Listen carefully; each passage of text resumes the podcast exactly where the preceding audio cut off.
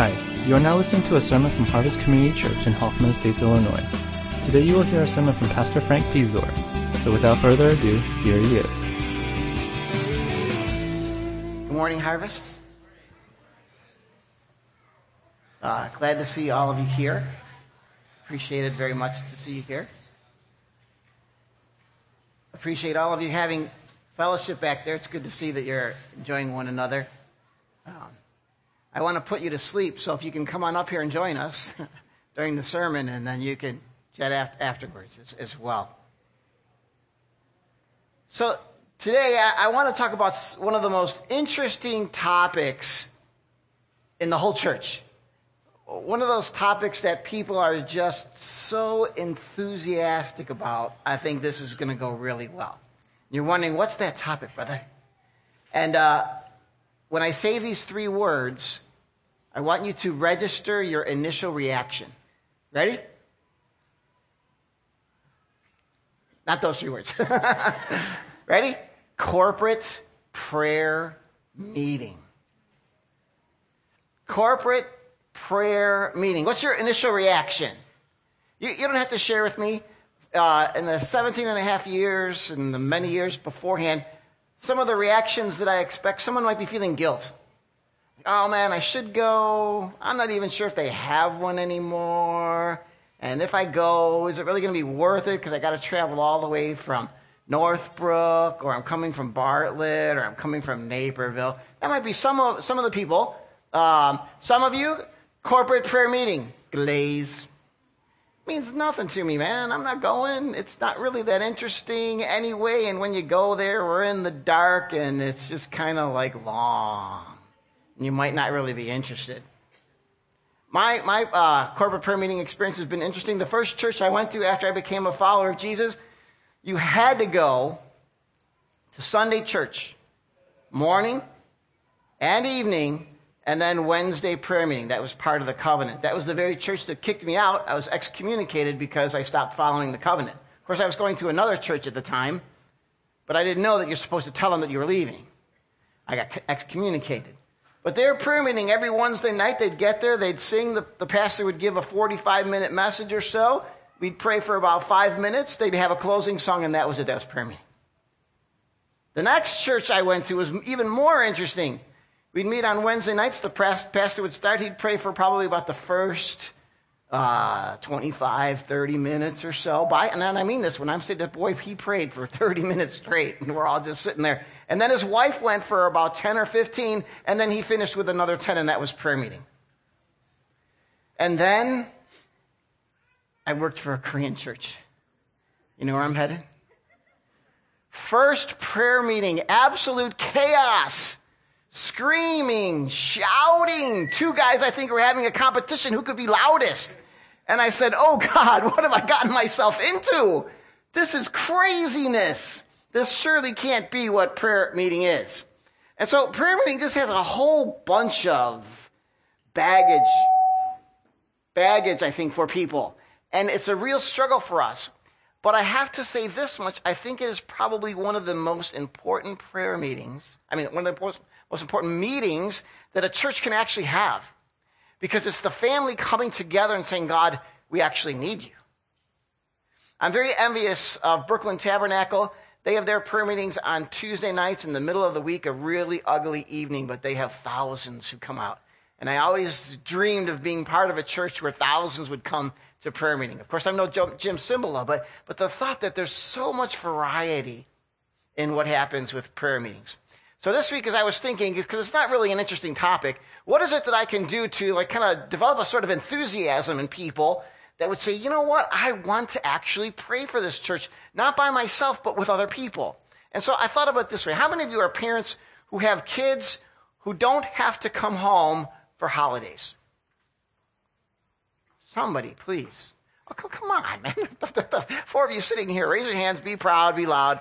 You know, uh, I do. But when you get to that place, imagine on Thanksgiving if you had three kids or five kids like I have, and only one of them comes home, right? How great that would be because you love your children and exciting to have that one there. But where are the other four? There's someone else. And for me, who really enjoys my family, to have the whole family there together to experience this holiday is so much greater, even though as great as it can be with just one. And so I think when God looks at us, because we think like individuals in our Christianity, when we think we, we come to God as children, and it's awesome. It's me and my father, alone time. And I love spending alone time with uh, my children. But when you get the whole family together, it's just a different flavor. And it's so much more deeper. And there's so much more joy. And I really think that when God looks at us, He sees us as individuals. He sees us as His children. And He wants to draw us to Himself. But when He sees the whole family together, I tend to believe that there's a greater sense of God's joy when He sees all of His family coming together and asking for his help. So I hope that's what grabs you. If there's anything, well, there's several things I want you to get, but one of the things that I want you to get today is that sense of, wow, what would it be like when the family just comes together with one heart, one mind, and says, God, we need you. So let's open our Bibles or your iPhones or just look up on the screen, and we're going to look at Second Chronicles. Once again, uh, this is the third time as a church that we're looking at Second Chronicles chapter 20. We're going to look at it again next week. How much can you get out of this? But I think we can still get out a lot. And here's what it reads. I'm going to read this for you. After this, which is Jehoshaphat's backstory, and after the news of an approaching vast army coming to destroy Jerusalem, Jehoshaphat was shaken, alarmed, terrified by this news of an invading army, and resolved with a sense of urgency to beg the Lord for guidance. He also ordered everyone in Judah to begin fasting. So people from all the towns of Judah came to Jerusalem to seek the Lord's help. When they had gathered together, Jehoshaphat stood before the community of Judah and Jerusalem in front of the new courtyard at the temple of the Lord, and he prayed, O our God, won't you stop them? We are powerless against this vast army that is about to attack us. We do not know what to do, but we are looking to you for help. So the thing I want to catch us to catch today is this. Through the story of Jehoshaphat and his people, God invites us as a community to pray together in our time of need. In other words, God wants us as a family to come together and pray for this family. And stories all over Scripture show about how the community comes together seeking God. Now, in this passage, I see an actual progression from the focus being on Jehoshaphat to ultimately the community. Look how it works. In verse 3, it says this He was shaken, alarmed, and terrified. For obvious reasons, an invading army has come to destroy them. Then he's begging God to help. He is resolving in his heart, I will not give God rest until he answers my prayer. But then I wonder if in this time period where he's praying by himself, he begins to realize, I'm not the only person in danger here. There's a community that is in danger in here. And so what he begins to do is he calls everyone together. He says, listen, family, listen, people, I'm not the only one in trouble. We all are. When these guys come, they're not coming just for me. They're coming for everybody. And so we need to get together. We need to talk about this. We need to pray. We need to seek God. so the people come together, as it says in verse 3, all the way from Jerusalem and Judah, because they all have skin in the game. They gather together in verse 4, a time of seeking God, and ultimately in verse 12, as they join with Jehoshaphat, they all say this simple prayer God, help us. We're in trouble. So when we see this progression, what I see is instead of the lead pastor or the elder board saying, hey, let's all get together and let's pray for this church, the realization that everybody's in trouble. If this church fails, this church fails, and everybody goes to the four corners of whatever, and the intensity of that burden makes them want to say, this is not just about us. The church is not about any group of people, the smaller group. It's about the whole church and its needs. And so what we learn from this, from Jehoshaphat, is we are all in trouble. So how does this guy pray? He prays in such a way that he is heavily burdened. So I did a little math. I'm going to surprise you with this wonderful math equation. Isn't that beautiful? I'm so good at math. 1 plus 1 equals 2, or the intensity of our need equals the sense of urgency. Let's be honest now for a moment. when you heard the news, and I already asked Eugene to share this, when you heard the news that Eugene was having bypass surgery, who do you think felt more of a sense of urgency? You, who heard the news, or Eugene? Anyone want to give a guess? Come on, somebody, just go ahead. Two, I'll give you three guesses. The first two don't count. Go ahead. Audrey, since you're sitting in front, Ben, you're still here though, bro. Luckily, she's a little closer. Go ahead, sister. Three guesses. Okay, that's one. No, no, no, no. Three guesses. Keep saying, keep saying Eugene and you'll be right. Eugene, Eugene, yeah, Eugene, right? I mean, he's got to be sitting there thinking this could very well be the end. I might not live through it. The man is praying with a sense of urgency, don't you think? Now, we're all sitting back at home doing our own things that we're supposed to do, and we may be thinking the same thing, but we don't have the same sense of urgency. You see, the intensity of our need will equal the sense of urgency. Jehoshaphat is praying with a real sense of urgency. The end is coming. No ifs, ands, or buts. We are helpless. We are powerless. This army is too big. It is too vast. God, we cannot do this. There's a burden that is there. Let's be real again. Which worries you more? Your personal finances and struggles or the churches? If we're going to be honest, I don't think you wake up in the middle of the night sitting there sweating going, oh my goodness, something's going to happen at the church. There's not enough there. Because in reality, you're looking at your own and thinking, what happens if this happens and I'm not going to be able to pay that bill? This affects my immediate family. This affects my life. That sense of urgency that we have to pray. And so what we realize then is, I think, one of the reasons why we don't pray together is because we don't have that sense of urgency for the church as a family. I'm not saying that you don't pray for the church.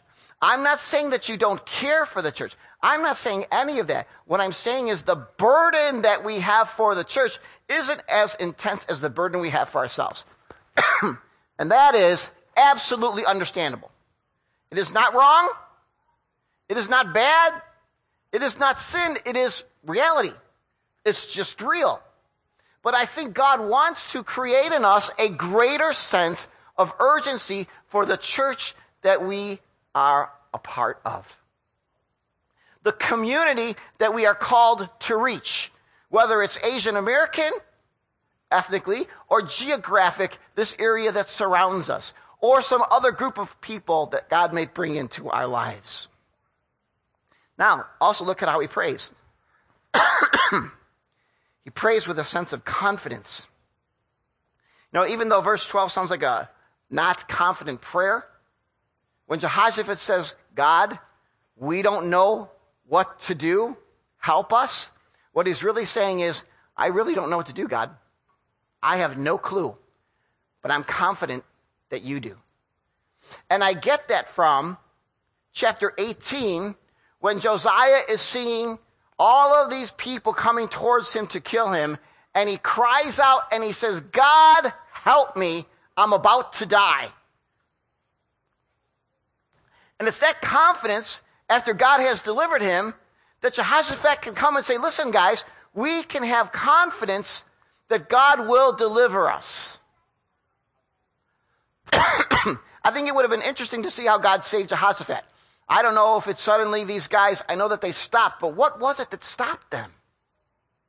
Was it a clarity or something? Was a path opened? I have no idea. All I know is what Jehoshaphat came back, he was confident and he went around and told his people, God answers prayer. And now he stands here with a sense of confidence to be able to say, hey, people, I don't know what to pray.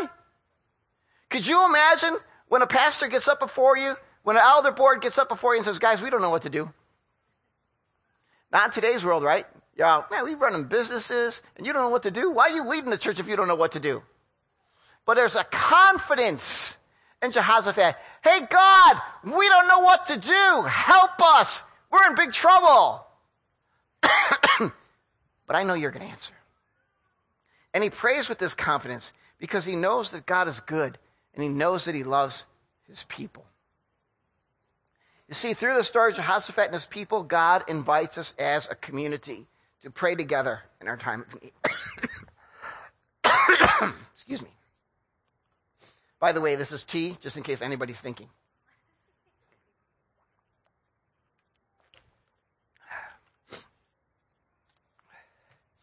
It is this confidence that when we pray together as a community, that there's really an excitement that begins to grow.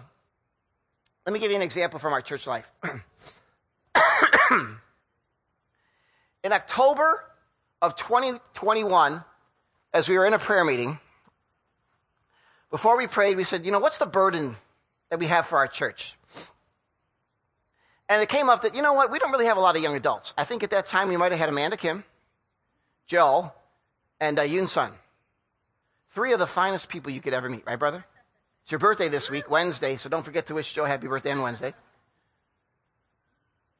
But we said, you know, we need, we got to pray for young adults to come to the church.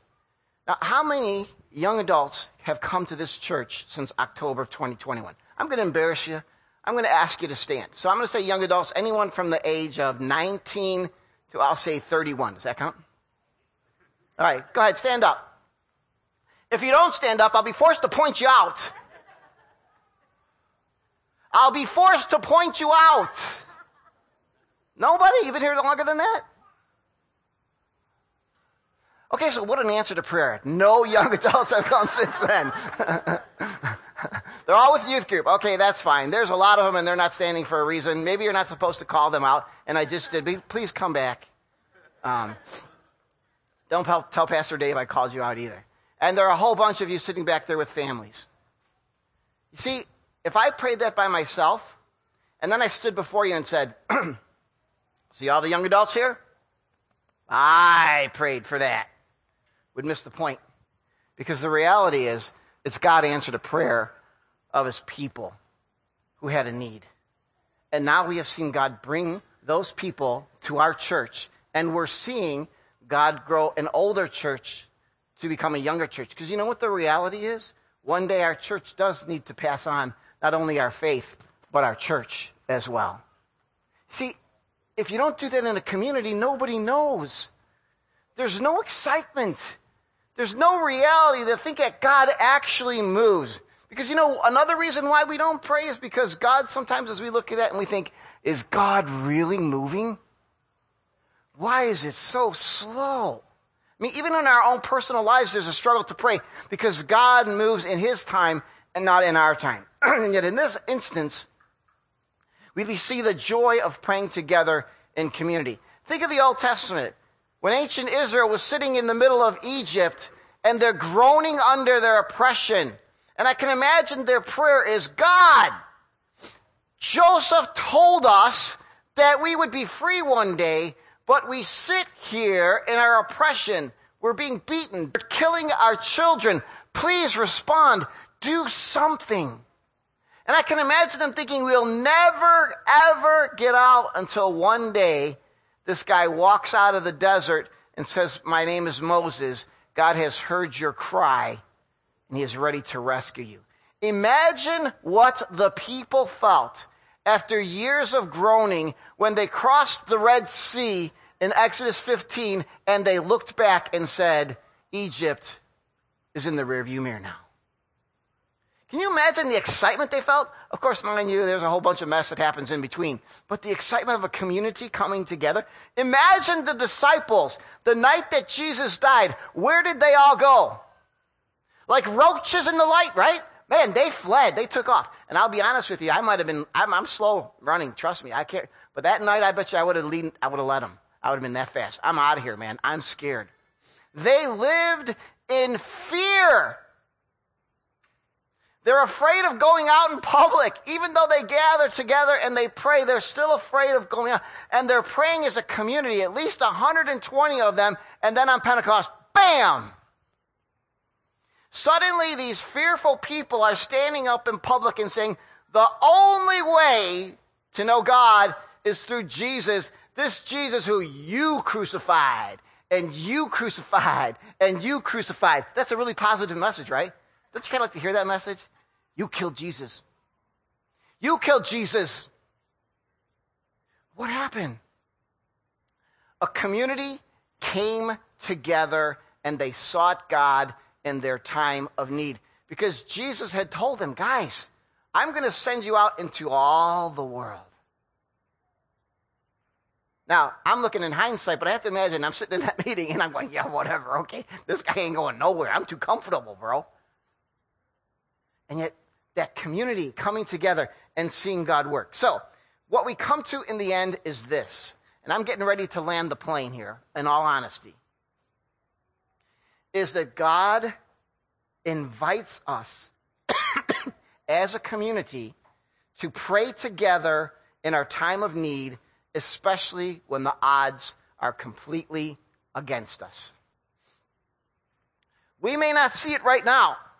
We may not see some of the things that are going on, but I can tell you our church is in crisis. Relationships, broken, struggling. Marriages, broken, struggling. Some on the edge. Finances, good, bad, not sure. Build out, capital campaign, all of these things that God is stirring in us to reach the community. There is a great need that the community has. It's not a maybe when someday it happens. It's here. And it may very well increase. So, I want to finish with this. I want to give you three things that I think we can and should do. Number one, act now. Do something in response. So if you leave here today and nothing happens or changes, all I am is a noisy gong or a clanging cymbal which means useless. Nothing. Nothing happened today. And I don't want us to leave because I really believe that the crisis is coming. And when it comes, I don't want us to be surprised because it will affect the church in some very deep and profound ways if we're not ready to do what God wants us to do and we need to do it. And so to prepare ourselves, we need to be praying and asking God, we may not know what to do. There are a lot of options here, but we want to do what you want us to do and we want to walk in that. And so let's act now. Second thing I would encourage, encourage us to do, and this is an acronym choose your companions to carry your burdens. Now, let's be honest. How many of you here today have the time to travel from where you're coming from for a one hour prayer meeting once a week? How many? Don't raise your hands. Because as soon as that person raises their hand, the rest of us are going to judge them. And rightly so because we're all busy, right? Some of us working 60 to 80 hours a week with families. And you're, and you're looking at me going, bro, and you want me to come out on Wednesday night to drive all the way from wherever that you're coming from? Now, of course, if you're in Schaumburg, a little less excuse, but a lot of us live from different places. I remember when Ed used to come out from Naperville on Wednesday nights. Like, bro, that's crazy. But there's a solution. And I think the solution is this pick up the phone, whether you use FaceTime or not, and I'm not trying to exclude all those in Google Pixel and all the other little uh, uh, smartphones that you have, but you can actually choose two or three people that you can look at and say, you know what? Let's get together once a week for 20 minutes to just pray for our church. So, what we've done, what I've done with a few people, which is easier because I had a team already in place, is every Wednesday night we meet for 20 minutes and we pray the 20 minutes, sometimes 23. We go over a little bit. It's crazy, I know. But we pray for our church. What are your burdens? What's on your heart? What's going on? Now you say, man, I, I, don't know if I have the time to do that. If you are married, you have a prayer partner right there.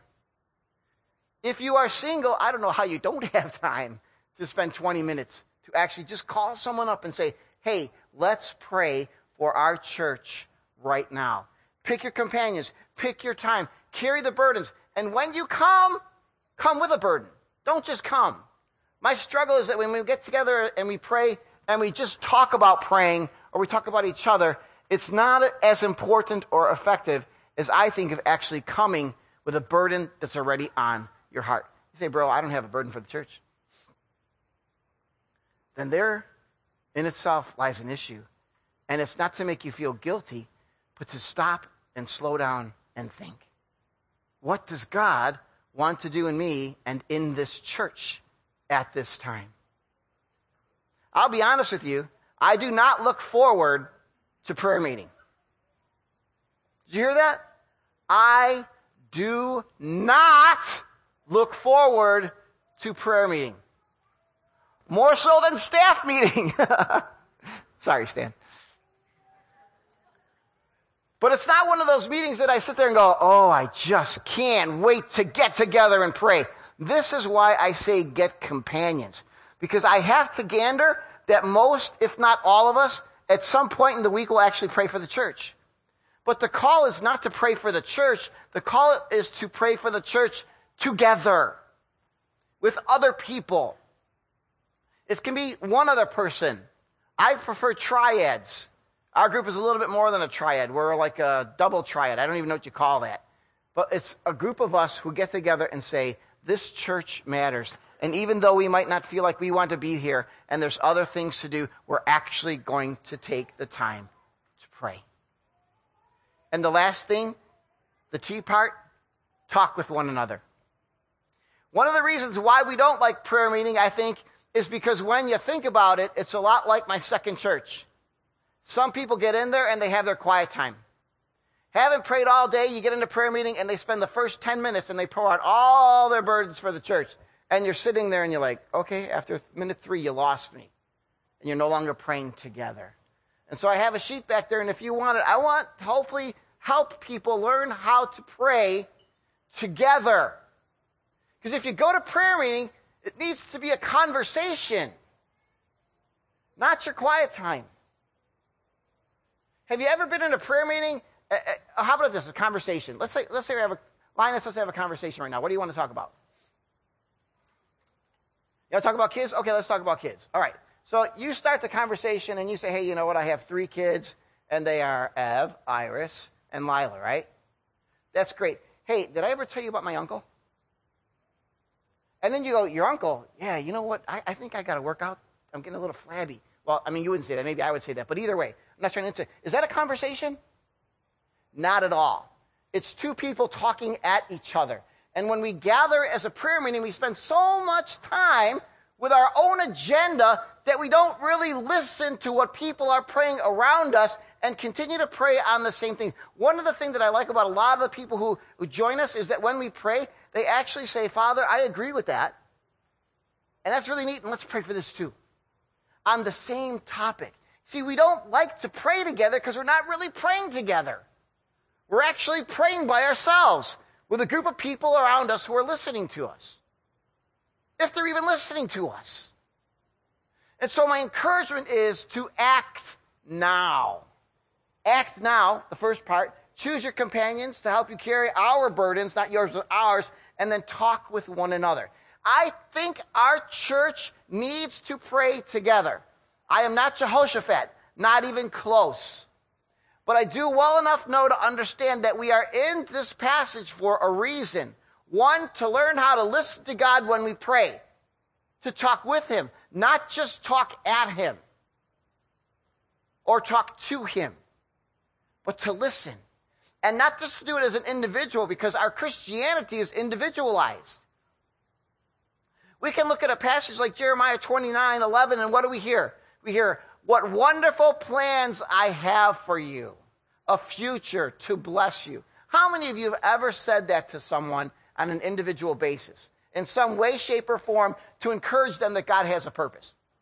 Come on, raise your hand. How many of us? Okay, we probably all have, right? God has, or even heard it and used it for ourselves. Guess what? That verse is not to you. When you read it as an individual, you think it is, but it isn't. It's God speaking to the nation, to the community. And if you were to speak to the church, you would say, Church, I mean, the reality is, in our culture, we think about ourselves. When, who did Jesus die for? Well, Jesus died for me. That's our first initial reaction. Well, okay, get, guess what? We're all saying that. But Jesus saying, no, I died for all of you. The community. What's that one song, just by the fly here, that one where you're like, he was on the cross and he thought of me? Above all, right? Come on, man. Let's be honest. I don't think Jesus is hanging on the cross and going, oh, that LaFay, I love that guy. I, I'm just, come on, really? Because we've individualized it. And I think what God is saying to us is this I love my children. I love you as my child. I want to draw you, but I also want you to know this. I have a family and I want to see my family come together and seek my face, seek my hand of favor, and find that I am good together. Not alone, not in your silos, but together. We're in a spiritual war. Could you imagine if God said, okay, there's the hill that we have to take. There's about 300 of us, and there's only about 30 or 40 of them, but let's send people one at a time. All right, you first, Ben, go. Okay, what's going to happen when he runs up the hill? Oh, but you know what? Okay, he didn't make it. So, okay, Ron, you're next. Okay, now you, Carol. Could you imagine if we all charged the hill together? Different. God invites us to come together and pray for us. Let's pray together. I'm just going to give us a few moments of silence.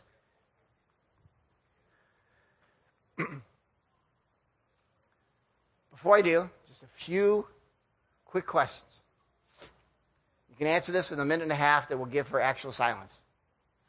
Am I really burdened for this church? I want you to feel guilty just to feel guilty. I just want to ask the question. If not, how can we change that? And do I really want to get together with people would be another question. And then finally, who can I actually get together with? Because God wants his family to come together. So let's take 90, 90 seconds or so, and then I'm just going to ask you to think through those questions or something else that might have struck you about praying, praying for the church. And then I'm going to pray for us and then encourage you to begin thinking about who you can actually pray with this week and weeks following. And like Jehoshaphat, we come together as a community right now, and I would just ask for all of us here that you will help us to have a Eugene type sense of urgency before heart surgery for this church. I recognize that this might be a good place to be, a nice place to hang out with friends, catch up, to talk, to do a whole variety of things together. But this we lack in some ways is this coming together as people in need to our Father who can actually meet our needs. And so I pray what happens here today is not just 30 minutes of some guy talking on and on, but that you begin a movement led by your Spirit in our hearts fed by the scripture over and over again, where you call your community together to seek your face, to actually seek your face, and to seek your hand of favor, and to do something in us that changes the world that we live in. It, it doesn't have to be all across the globe, but the very community that we live in, that people within a mile radius right now, some are struggling financially and don't know how they're going to make the next payment for the bills. We don't know how they're going to feed family members who think it's easier to be dead than alive, who find joy in things that are actually slowly but surely killing them. This is the community that we live in. And even if you don't live in this community, the community wherever we go has so many of these problems. And you know what, God? We just don't know what to do. We don't want to just pray, oh God, be warm, be fed, and go your way. I pray, I pray this church comes together as a family and says, We will stand together. We will stand before Him. We will seek Him. And together we will see the hand of our God move in a way that influences the world in which we live in. And we pray this in Jesus' name. Amen. Amen. Thank you.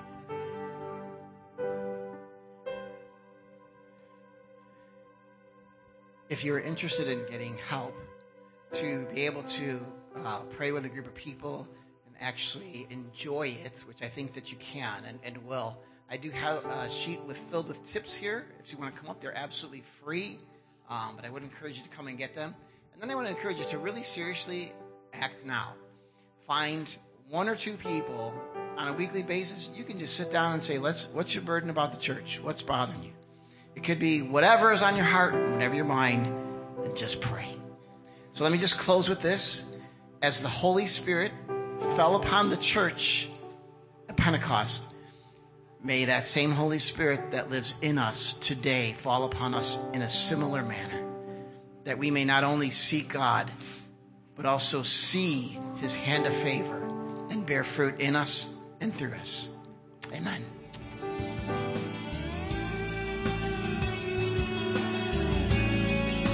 Thanks for listening to the sermon from Harvest Community Church.